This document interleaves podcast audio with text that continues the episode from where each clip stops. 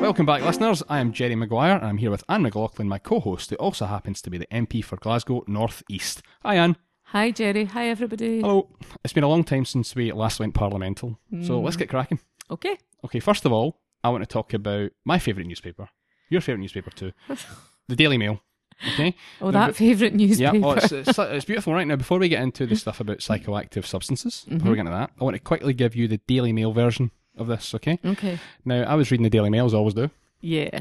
Um, and it said headline: SNP MP claims her Rastafarian boyfriend has been denied his human rights to smoke cannabis.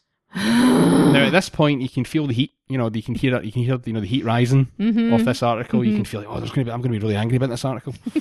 then they say Anne McLaughlin calls for needs of Rastafarians to be taken into account, and she said that drug laws needed to reflect their religious and spiritual beliefs. Oh, okay, right, okay, right. And here's the real kick in the teeth, right? They had a little segment called "The Wit and Wisdom of the SNP's Anne McLaughlin." I thought, Really? this is where they're going to two I've foot tackle you. They're gonna, article, I thought they're going to go right through you here, right? so here's the wit and wisdom. One, I'm probably the only speaker here today whose partner is Rastafarian, right? Um, those that are of a middle class background can partake in illicit substances in their university days without ever jeopardising their future career, right? Uh-huh. Um, Rastafarian's use of cannabis is part of their religious and spiritual beliefs. Cool. Correct. And where where are my civil liberties if I choose to do that because it's part of my religious beliefs? So how does it feel to be really torn apart there, Anne? really, really, the wit and wisdom of Anne McLaughlin. I mean, that's I mean that's a hatchet job, if I'm honest. I know. Well, I've got to say, I mean, there is a you're you're helping me to see the funny side of it, but it really upset some of my family members who could do with not being upset at the moment. The reason is they went on and read the Daily Mail comments. I didn't actually read it. Um, I heard about it. I got a lot of abuse about it for claiming that my uh, boyfriend's rights were being his human rights were being abused. But you know what I actually said was, uh, as they have quoted there, that I'm probably the only speaker in this debate whose partner is Rastafarian. Then In I fact, said probably fact. he's probably the only Rastafarian who doesn't touch cannabis. That, that didn't make it in. Didn't, make, it in, article. really. Yeah, I didn't think it had. No. Certainly didn't tie in with the headline.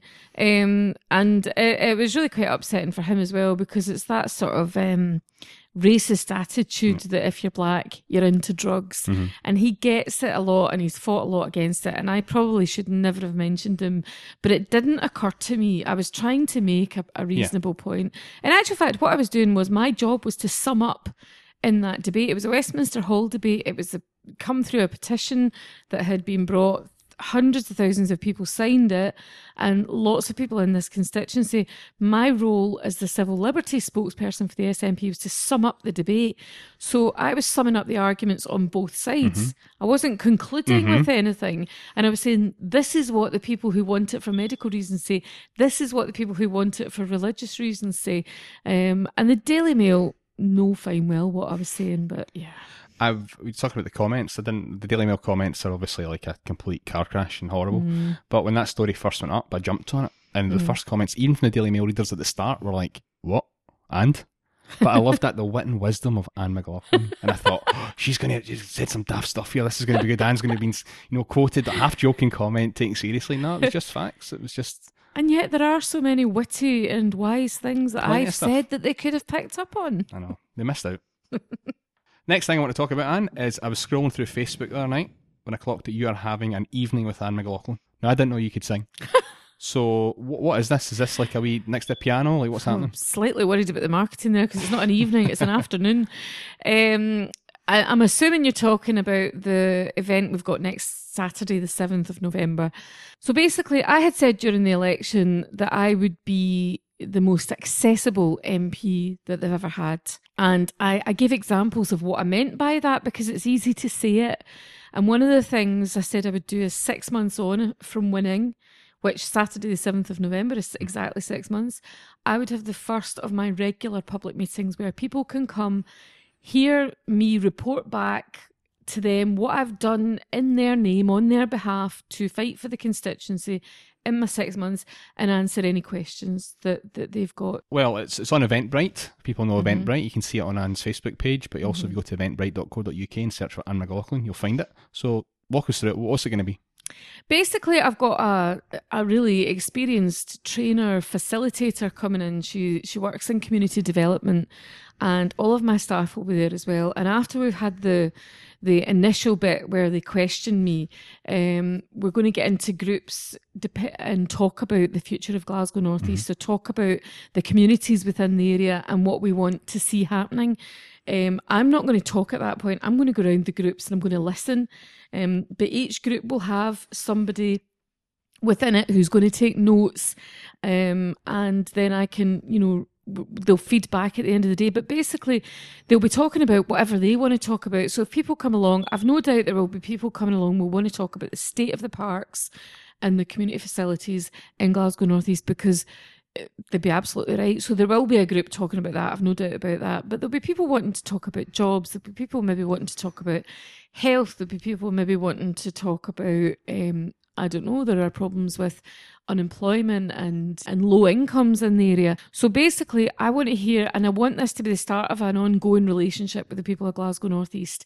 There's lots of ways they can get in touch with me, but to sit down and spend the afternoon hearing what they want is really important to me. And I don't know how often I'll be having it, but I will have it regularly. The reason I don't know is because it's it's an awful lot of work pulling it all together. It's also quite a bit of money, you know, hiring venues, bringing people in to facilitate it. So I need to assess it once we've done it. But however often we do it, we'll make sure it's worthwhile. And, and I just want people to know that I'm there and I'm listening and I'm going to act on what they tell me. Essentially, you've got a really interesting structure in place for that. I- mm. in my head, it was like a ring of seats and you, you know, sort of you at the back, question time style.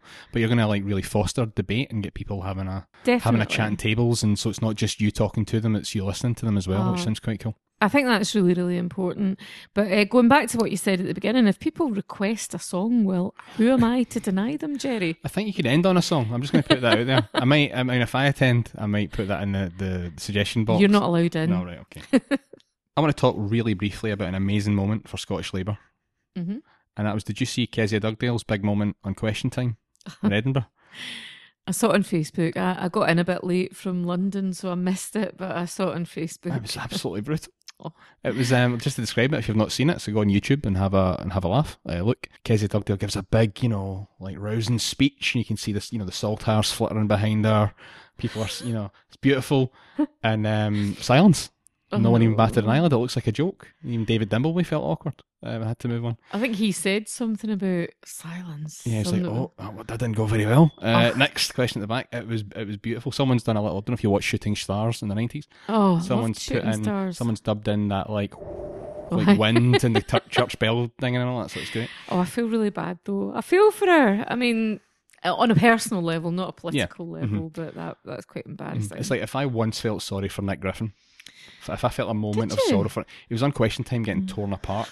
And he deserved to get torn apart, but he started to develop. Like you could see, he was squirming in the seat. And I felt yeah. I was like, oh, that poor man, I want him to run away. so if I can feel a moment's sorrow for Nick Griffin, Then I I can, feel, feel it I for can feel Kez. sorry for Kezia Dugdale. Now, you asked a question at PMQ's about child poverty, which, Mm-hmm. like, to be honest, I was really shocked. You mentioned there's like 38% child Shocking, poverty in that area. Mhm. Like, it was a really shocking figure. So you asked David Cameron about it. Um, what was his response? Well, it was quite funny at the time. I couldn't hear his response because the, the Tories were too busy shouting at me. Um, or worrying. Brr, aye, making their animal noises. Um, I think basically, I mean, what I was saying to him was that, yeah, as you said, 38% rate of child poverty, which is double the UK average in this constituency, and that there are so many people working hard within the constituency. Now, you've got a very limited amount of time what you can say, and initially I'd been going to say there are people working hard, and then there are people working hard to find employment, because I don't like making that distinction. I think you can be working hard without being in receipt of a wage, hmm. but I, I had to cut it down. So I was talking about people who were working hard and in receipt of tax credits. They were going to lose those tax credits. And I was just asking him to guarantee, given the rate of child poverty in the constituency, that a year from now, no child in this constituency would be worse off. And I was asking him for a personal guarantee on that. And his response seemed to be, um, how great they'd been at getting people in this constituency into employment and how surely it was far better that people were in employment than relying on benefits, which was ridiculous because if you're on tax credits, you are in employment. So we're not talking about people who are unemployed, we're talking about people who are already in employment and they're working their backsides off and they can't afford to make ends meet. And he's going to take a couple of thousand pounds off them a year and it's going to cripple them. I'm really worried about people. Um, and I thought his answer, when I did eventually hear it later on when it was uh, shown on TV, I thought it was pathetic. If employment, if in his in his narrative that employment's you know improving and this is a good thing, we're moving, Mm. you know, people are getting more jobs, etc. Then that's even more worrying that child poverty is still so high. But one thing is say that if there was lower employment Yep. and child poverty was increasing, but that's even worse. If people are still Yeah. in jobs and that's what the child poverty levels are at, Exactly. then that's even worse. Exactly. And it must be so soul destroying, particularly, I mean, for everyone, not just, again, I don't like making the distinction between families with children and, and families that don't have children. Uh, I don't have children myself, and it always used to annoy me when people go, oh, families with kids. And I would think, yeah, well, we're all struggling as well. But it must be really soul destroying when you're eh, working hard and you can't afford to give your kids the things that they need. Even though you're going out to work every day, and you must wonder what is the point. Um, so yeah, I didn't like his answer, but I wasn't expecting to get an answer I would like anyway. Now it's fitting. We're recording this on Halloween. It's fitting that we talk Mm. about evil Mm. because evil is coming to the land. We've got a speaker soon to be able to decide English only legislation. Yep. To play devil's advocate for a minute, what's so bad about that? You know, I understand the principle that they don't want MPs elected to represent Scotland legislating on something that is only going to affect England. So that would be, for example, health, because health is devolved to the Scottish Parliament and MSPs decide on that. So why should, and I understand that, but they've just brought it in under standing orders. They've not, I mean, what did we have to do to get our Scottish Parliament? What did we have to do to get those, that legislation devolved to this country? You know, why why did we have to fight for all those decades, then have a referendum, then get a Scottish Parliament? They should be going through the same process because going through that process, you can then scrutinise the legislation. Um, it gets scrutinised twice, well, more than twice, but you know, by two different houses, even if one of them is an unelected House of Lords, and um, and you can you can engage with the public on what they actually want. But instead, they've just decided to make us effectively second class MPs on account of our Scottishness. Yeah.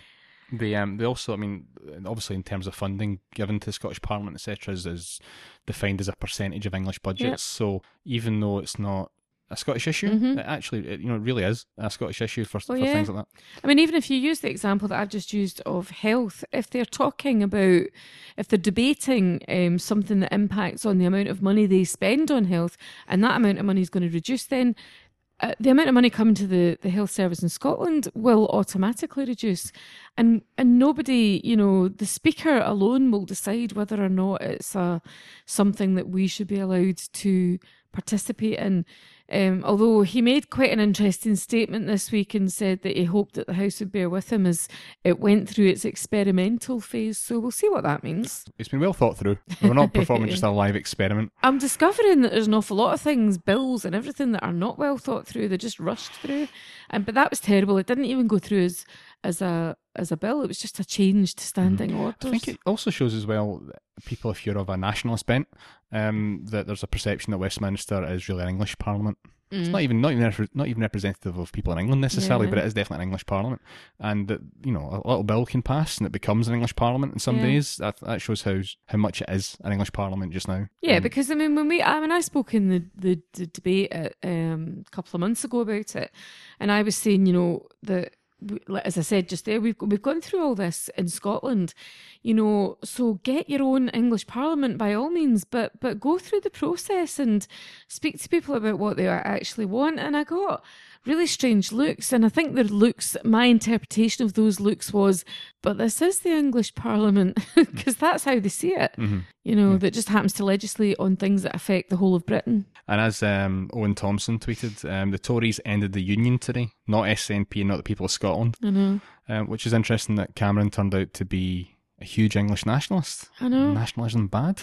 I mean, I would far rather that that people saw the light and as I see it in terms of, you know, why Scotland needs to be independent in a different way. But you know, if if we just have to keep highlighting the stuff that they're doing to attack us and our right as we represent the people of Scotland, then fine. If they want to put the final nail in the coffin, good, let them. Leading on from what we talked about earlier with the Daily Mail, you were in a debate on psychoactive substances. Yes. Um, what was your part in that debate? What did you have to say? Uh, well, I was uh, leading for the SNP because we're the third largest party now. We get um, a front bench uh, person to speak. So basically, you can speak for as long as you like. I mean, if I'd wanted to speak for half an hour, I could have done. I didn't want to speak for half an hour. I didn't. I never actually see the point in that. But yeah, so I was leading for the party on our stance on the psychoactive substances bill. And uh, oh, it was really interesting because, I mean, basically, we're largely in favour of it. But one of the important things for us, and the Scottish Government had worked quite closely with the British Government on this, and they were keen that people who use the psychoactive substances are not to be criminalised for possession. And that had been that had been the agreement and that was in the spirit of the bill and and then the minister when he spoke on two different occasions, I heard him saying something about so if somebody goes and purchases, then they will get a criminal record. So eventually I thought, I can't have this. And I had a look at the, the bill and I had a chat with uh, Mike Weir, who's the chief whip. It's really helpful having people who've been there a long time sitting alongside you so that you can ask them questions. And I, and I explained to him, and he said, Let's have a look at the bill. And what we discovered was there was an anomaly in the bill that said if you went into a shop and bought psychoactive substances, you wouldn't be criminalised because they don't want to criminalise you for possession. But if you buy it on the internet, you will. So I intervened a couple of times on the minister, and he initially said, um, "No, no, no, you've got it wrong, and we're right." And I said, "Well, no, you've got it wrong," because so it was quite interesting doing that, and then other people from uh, you know the Labour Party and even I think there was a Tory came in and said, well, you know, on the back of what I had said, they also had questions to ask. And later on, the minister apologised during the, the debate, apologised and said that I was right enough and that they would look at that. So I was pretty chuffed. That was quite quite nice because normally you just make a speech and they say, no, you're wrong. And yeah. somebody else makes a speech and they say, no, they're wrong as mm-hmm. well. I think I've said this before that some of their bills are a bit of a dog's dinner now. I'm not experienced in these things, but there are so many question marks. And I don't think it's now, it went to committee last week. I haven't had the chance to find out what happened because I was in my own committee. But at the stage when you're debating it just before it goes to committee, you should be clear about you know, most of what the bill is about, and it should just be really amending it. But they didn't even have a a definition um, to work with at that stage, and and of course they had this anomaly and one or two others. So yeah, I mean it sounds like um, headline stuff, but ultimately that little change, that little anomaly in there, is ultimately someone going to jail. Yeah, that'll that'll become law, that'll become yeah. practice, and at some point down the line, there'll be 10 folk, 20 folk, 30 folk, 100 folk in jail because of that. So these little points actually mm-hmm. end up as impacting real people's lives. So, yeah, yeah so well spotted. Ah, thank you. It wasn't, I mean, it wasn't just me. I mean, Mike was really helpful as well. But it was quite funny because Lyn Brown, who's the, um, she's the MP, Labour MP for West Ham, I think it is. Uh, but she's their front bencher on on this issue, and she came up to me a couple of days later, and I was sitting in the chamber and I was looking through my handbag, and she said, "Oh, are you the drugs lady?" the drugs lady. Oh, there's there's the next Daily Mail headline, isn't it? I know, I know. Well, that's what I was thinking. You know, just as well they didn't hear that. And I'm looking in my bag at the time, and I said, "Uh, no." and momentarily, I got really confused about what she wanted, uh-huh. but she just wanted to speak to me uh, about the bill. Well, that's, a, that's a guilty conscience, Anne. Don't let me bring that up. The death of Sheku Bayoh in police custody is still under investigation, you know, but the suspicious circumstances around his death are being kept in the public eye by his family. Um, I know they came down to Westminster, and I think you tweeted about it. you know, did you meet them? What did they have to say? Yeah, I've met Sheku's family a couple of times. Um, Graham, my partner, who works for me two days a week, is part of their campaign to find out how he died. And um, so I've met them a couple of times. And they'd been to Westminster before, and I'd you know had a coffee with them. So they came to launch their campaign in England, and they'd people from different organisations there, and pretty big turnout. And I think there was ten SNP MPs came along to chat to them and hear from them. They're a lovely family. I really feel for them, you know, because it's it's um, next week it'll be just six months since he died, and since he died, they've been thrust into this spotlight. You know, they have to, they have to because they have to find out why it happened. They need to piece it all together. Um, but they, f- from my perspective, when are they grieving? When are they getting the time to grieve? And and uh, they've got to do what they're doing. But I just hope the time comes soon that they've got the space to grieve mm. because they need to do that. Yeah, it's horrible when when people in that situation then have to be there. They have to have a fight to get an answer. Yeah. And so they're put in a position where you're right that they can't they can't move on until they find out the truth, and um, yeah. hopefully they'll hopefully they'll find an answer soon enough. I think as well the most important thing that anybody said in there without attempting to prejudice the outcome at all um, was that there were nine police officers who were there when he died. And if nine members of the public had been found standing over the body of an otherwise fit, healthy um, policeman or any person, they wouldn't have been allowed to go away and get on with their lives and chat to each other about what happened. And they have been allowed to do that. They all went back to work. I think there's a thing in England where you would be suspended without suspicion mm-hmm. of anything. I'm not sure, but it does seem a bit odd. Like if you and I were found standing over somebody's body, whatever the explanation, you know, we wouldn't be allowed to then go off together chat, and yeah. talk about what happened. And there's nothing you can do about that now. But you know, that was the most important thing that that that I heard. Um, but there was so many other there's so much to it. There will be a fatal accident inquiry. Whether or not there'll be criminal prosecutions, nobody knows yet. Um, they just want answers. They just want to know what happened to him.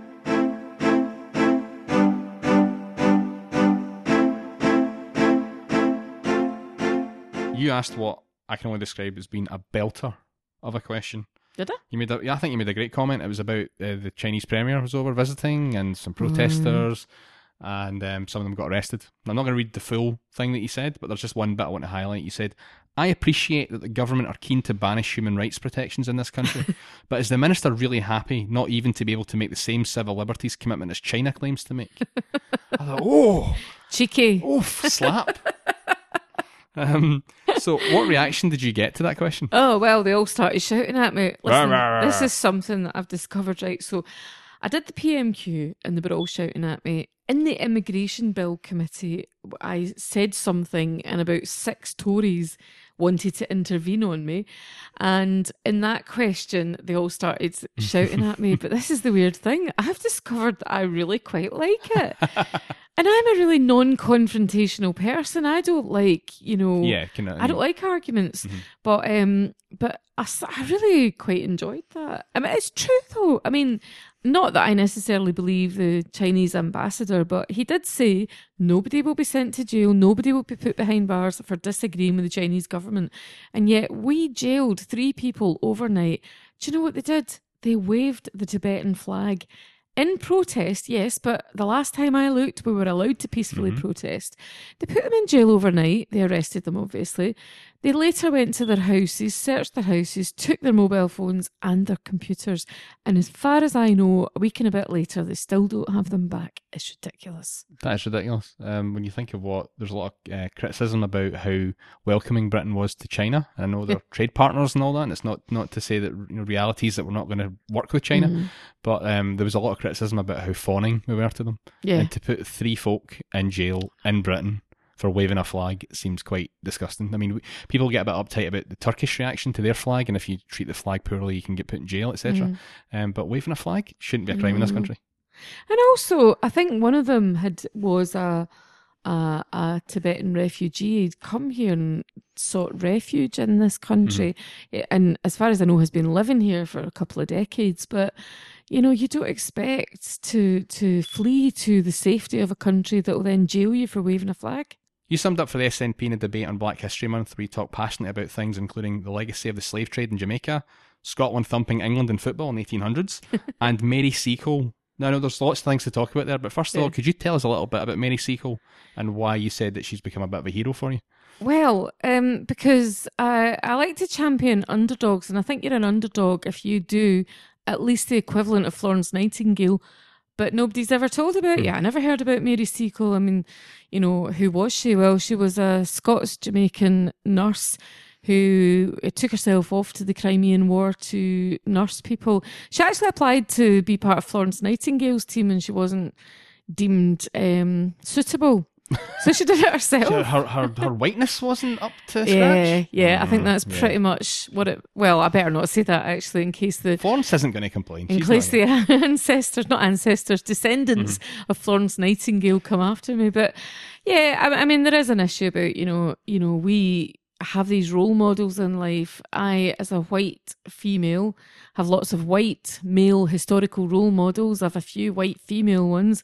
But you know, you're growing up and you're a black child. Where are your role models? I mean, it, it, it's better now, but really, there were there were there was just as much impact made by black people in our history, and we ought to be hearing about it. Yeah, it's like the whitewashing of history that Mary Seacole existed. She did all the Mm. stuff that she did, but you Mm. don't hear about her until now. So it's not that the, it's not that these role models don't exist. It's Yeah. just that they're they're never kind of put forward the same way other role models are. Yeah. You also name checked Sir Geoff Palmer. I saw him speaking last year at the Empire Cafe. Um, can you tell us a wee bit about him and the work he's doing? Oh, can I do it without slavering? Sir Geoff Palmer is my hero. um, I think he gets really fed up with me telling him this. There's myself and two other girls um, seem to be at everything he's speaking at, and I think he thinks we're stalking him. you got a, a Geoff Palmer T-shirt on. I'm going to get one. Oh, he's an amazing guy. Professor Sir Geoff Palmer, um, Jamaican, uh, came to Britain 50 years ago. Amazing story that I don't have time to tell you, but maybe we should just do a special on Geoff. Um, wait a minute, you really like Geoff Palmer, don't Oh? I Really? love the man. Yeah, we'll he wrote a, he uh, wrote a book called Citizens of Britishness, and it really opened my eyes, totally opened my eyes to a lot of things about things like you know the lack of historical references um, in terms of black people and and um, but anyway he yeah so he uh, the other amazing thing about him is he's a professor of brewing science and so he is an absolute expert in whiskey making and he spent most of his 50 years in the UK in Scotland um, lecturing and and uh, on how to how to make whiskey basically Well, you also, I mean, you didn't mention how handsome he was, but I feel like that was kind of bubbling underneath. I think you think you've got a real thing for Geoff here. well he's also um, my partner Graham's one of my partner Graham's good friends um, and Graham's got a thing for him as well so just, just a charming man. Oh, he's Everyone just, he's so he's funny, he's charming, he's got an amazing backstory. But you know, I mean, I gave him a lift. I was at a thing he was at recently, just a couple of weeks ago, and I gave him a lift um to Queen Street Station. He lives in Penicuik, and I gave him a lift to Queen Street Station, and we sat in the car for nearly an hour, and he was telling me stuff about that I had never mentioned before, and uh, and I just thought you're just every time I meet you, Geoff, you become even more fascinating. he's just no, he's he's the kind of person that everyone should have uh, to dinner sometime and just sit and listen. Maybe we'll do a Geoff special. He sounds like an interesting man. Oh yeah, let's get him in. If you've been listening closely to the show, you'll hear the beeps in the background. I think that I think and you've got a really kind of dodgy smoke alarm. Um, I think Natalie McGarry tweeted earlier about Yep. the importance of checking the smoke alarm, Yeah. but I don't know the background to that story. So, what is it about it? So, well, uh, Natalie tweeted today to say to people, she's obviously the Glasgow East uh, SNP MP. She tweeted to uh, remind people to get your smoke alarm checked. And there you go, it beeped again. Um, and she she does it this day every year because this is the anniversary of the day that her brother died in a house fire. Um, and you know, it really means so much to her. And of course, when she tweeted that, and I thought, oh, that's my smoke alarm has been beep beep beeping away. I mean, it's probably picked up every time we do this uh, podcast because it's been doing that for weeks. So Natalie, I am going to get it sorted. I'll get the batteries changed. And also, I would just, you know, urge anybody out there check your smoke alarm, make sure it's still working. It takes you a couple of minutes, you know, and it's not worth the risk. You know, it can happen so quickly. So please get yourself checked out. I want to give you a really hardball question now, man. Your goddaughter Tonian made her debut in River City. How proud are you? Oh, well, you see, my face right now, right? The smile is really hurting me. Right. That's how proud. And I actually only got to see it today. I've watched, I got a wee bit of time today to watch the last three episodes. And uh, oh, she was so good in it. I, I know I'm her godmother, but she was lovely. And she was so good that I forgot it was her. I just thought it was this wee kid Ruby. And um, so I think she's a natural. No, I'm really chuffed for her. It's very exciting. And I will watch every episode until they write her out, which they better not do anytime soon.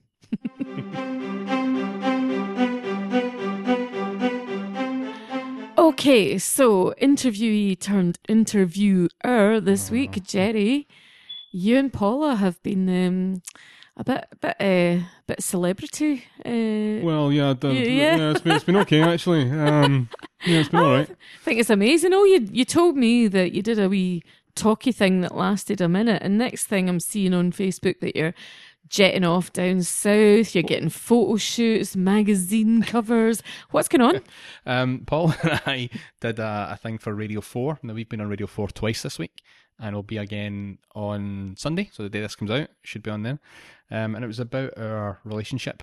Paul, Paul's got a blog and stuff. I don't know if you've Oh, seen stop. it. Paula Must Try Harder. Little plug there. Paula Must Try Harder.co.uk. Is that what it's called? Yeah, Paula Must Try Harder.co.uk. I hope it was Paula that named it that and not you. You know, no, it was um, based on her uh, teacher at school said that about her. I think it was her PE that she must try harder. so that's what she took on. So she does all this stuff.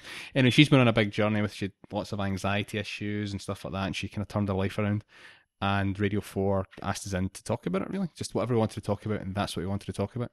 So we. It's kind of personal conversation we had in this wee dark room. You know, it's quite Yeah. quite deep, deep, meaningful conversation. And of course, you kind of forget as you're doing it that it's actually going to go on the radio.